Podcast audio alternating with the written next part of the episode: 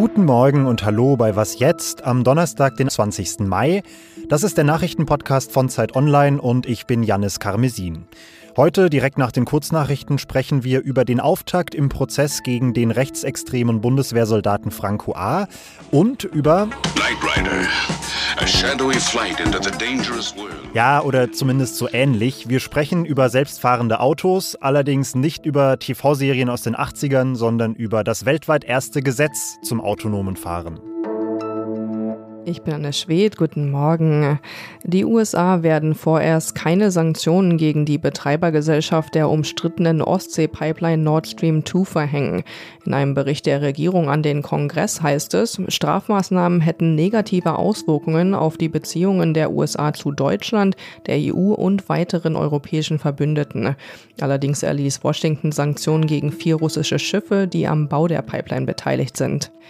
Bundesaußenminister Maas ist heute zu Gesprächen in Israel und im Westjordanland. Er will dort die Chancen für einen Waffenstillstand ausloten. Ein Hamas-Funktionär sagte am Abend im libanesischen Fernsehen, er halte einen Waffenstillstand in wenigen Tagen für möglich. Israels Ministerpräsident Netanyahu hatte allerdings die Forderung von US-Präsident Biden, die Lage sofort zu beruhigen, abgelehnt. Die Luftangriffe würden weitergehen, bis die Hamas die Botschaft verstanden habe. Redaktionsschluss für diesen Podcast ist 5 Uhr.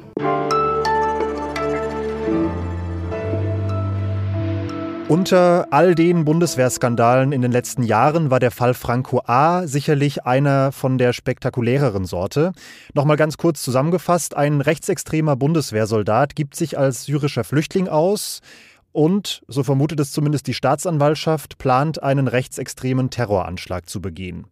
Heute beginnt in Frankfurt am Main der Prozess gegen Franco A. und ich habe die Gelegenheit, mit Christina Schmidt aus unserem Investigativressort über den Fall zu sprechen. Sie hat Franco A. mehrfach persönlich getroffen. Hallo Christina. Hallo. Christina, erst mal noch ganz kurz zur Einordnung. Wie kam es denn zu deinem Treffen mit Franco A. und wie hast du ihn erlebt? Also alles begann damit, dass ich schon eine ganze Weile ähm, recherchiert habe in seinem Umfeld. Also ich wollte immer wissen, was ist das eigentlich für ein Netzwerk? Kann es sein, dass Franco A. so sehr Einzeltäter ist, wie er jetzt aus juristischer Perspektive behandelt wird? Davon hat Franco A. irgendwann mitbekommen.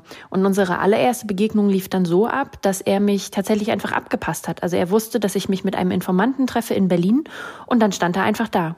Und daraus ist dann eben entstanden, dass wir uns nach und nach mit sehr großen Abständen immer mal wieder getroffen haben, um eben uns zu unterhalten und damit ich eben ganz zentrale Fragen stellen kann, wie zum Beispiel, was steckt für ein Gedankenbild hinter dieser Person, die jetzt eben vor Gericht stehen wird. Du sagst es schon, du warst sehr lange in seinem Umfeld, in seinem Netzwerk, würde ich es mal nennen, unterwegs. In welchen Kreisen hat er sich denn bewegt? Also äh, bei Franco A. finden sich schon sehr früh Spuren rechtsextremen Gedankenguts. Also beispielsweise ist er schon in Abiturzeiten von Offenbach bis nach Hamburg gefahren, um sich die rechtsextremistische Partei DVU ähm, anzuschauen, dort eine Parteiveranstaltung zu besuchen. Erste Spuren oder, oder tatsächlich richtig handfeste Spuren finden sich dann ein bisschen später, ab 2015, 2016 Franco A. hat sich damals einer Gruppe angeschlossen, die sich auf Telegram organisierte. Ähm, das sind Leute, die erstmal, wenn man sie fragt, sagen, dass sie sogenannte Prepper sind, also Leute, die sich auf Katastrophen vorbereiten.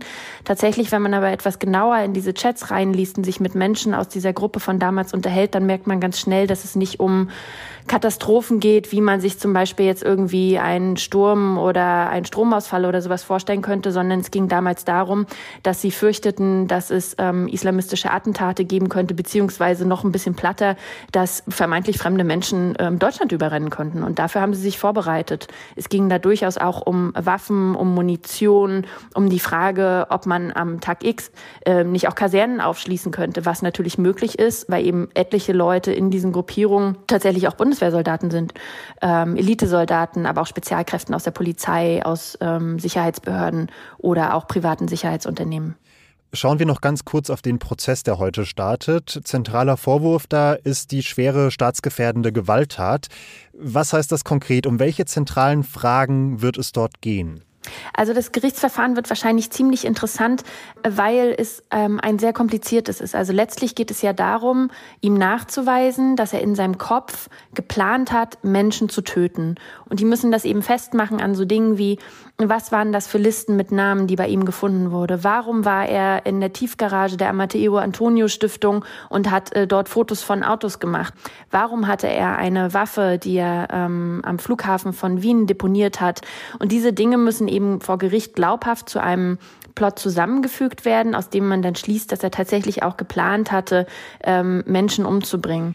Vielen Dank, Christina. Die Geschichte ist wahnsinnig spannend. Wir konnten hier wirklich nur einen ganz kleinen Teil anreißen. Ich empfehle sehr, die Texte von Christina zu lesen. Einen der jüngsten von vor, ich glaube, zwei Wochen aus dem Zeitmagazin, den hänge ich in die Show Notes.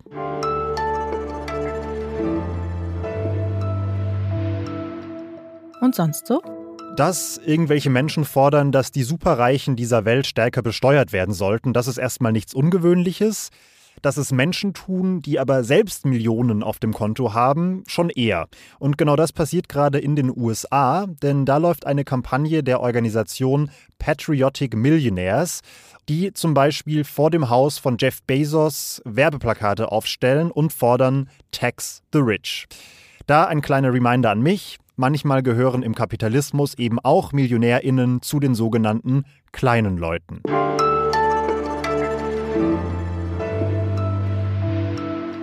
Autos, die komplett selbstständig fahren. Das gibt es in der Science Fiction, habe ich gerade mal in so einem kulturwissenschaftlichen Artikel nachgelesen, schon mindestens seit den 1930er Jahren.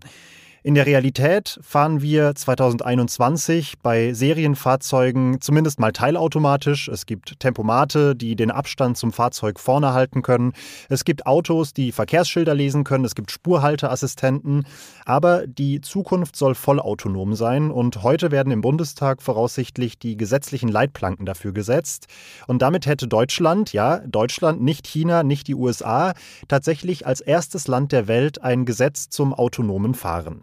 Ich spreche darüber mit Dirk Kunde, freier Autor für Mobilitätsthemen für Zeit Online. Hallo Dirk. Ah, hallo Janis. Dirk, was wird dieses Gesetz denn genau regeln? Also es ist ganz klar ausgerichtet auf gewerbliche Anbieter, also Shuttleverkehre, Pendelbusse, Lieferfahrzeuge. Also da kann beispielsweise ein, ein, öffentlicher Verkehrsanbieter kann auf einer Strecke, wo sich ein großer Bus mit Fahrern nicht lohnt, einen kleinen Pendelbus einsetzen, der autonom zwischen zwei Punkten hin und her ähm, pendelt und äh, alleine fährt. Das ist, ist so eine Idee. Ähm, aber auch private Autos sind vom Gesetz nicht ausgeschlossen. Also wir können auch oder wir werden auch Anwendungen sehen in Privatautos. Ein erstes Beispiel ist ähm, Automated Valet Parking. Also dass man am Parkhaus einfahrt, sein Auto abgibt und das Fahrzeug sucht sich dann alleine einen freien Parkplatz. Der Gesetzentwurf liegt jetzt vor, wird heute im Bundestag debattiert, aber es gibt auch einige Kritik daran, vor allem von Automobil- und Verbraucherverbänden. Wie sieht diese Kritik denn aus?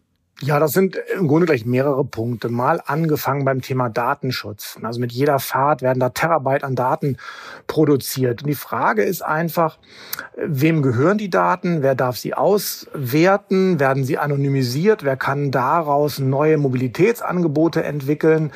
Und auch das Thema Datensicherheit, also Cybersecurity. Also gerade wenn Fahrzeuge allein fahren, will man ja nicht, dass jemand von außen es schafft, äh, darauf zuzugreifen und das Fahrzeug umzulenken oder auch mal plötzlich zu bremsen.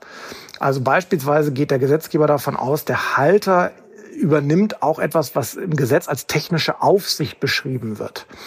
Also äh, ähm, selbst wenn er nicht im Fahrzeug sitzt, muss er von außen sozusagen im Bedarfsfall diese technische Aufsicht übernehmen. Und warum das nötig ist, verdeutlicht so ein kleines Beispiel. Also wenn wir jetzt auf der Straße fahren und da liegt ein Karton, dann werden wir wahrscheinlich nicht über diesen Karton fahren, weil wir einfach nicht wissen, was im Karton drin ist. Da könnte ein Betonklotz drin sein, da könnten Katzenbabys drin sein oder auch gar nichts.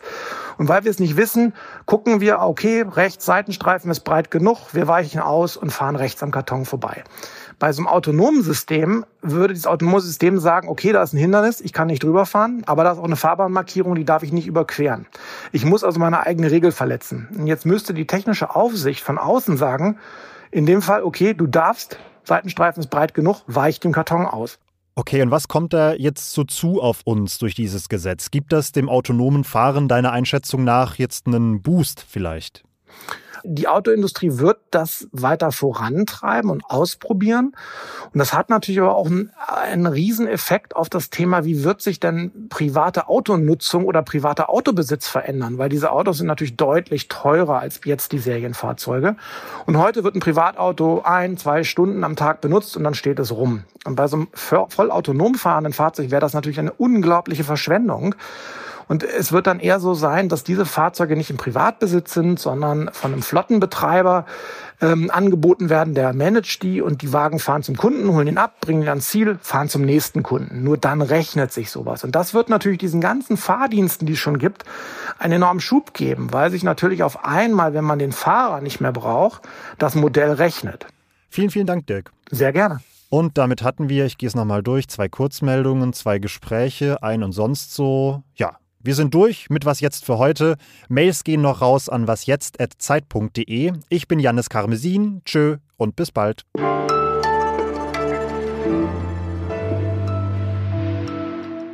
Ah ja, und fast vergessen, melden Sie sich doch bitte auch für unser digitales Podcast-Festival an. Findet am 20. Juni statt, kostet nix. Anmeldungen unter www.zeit.de/festival.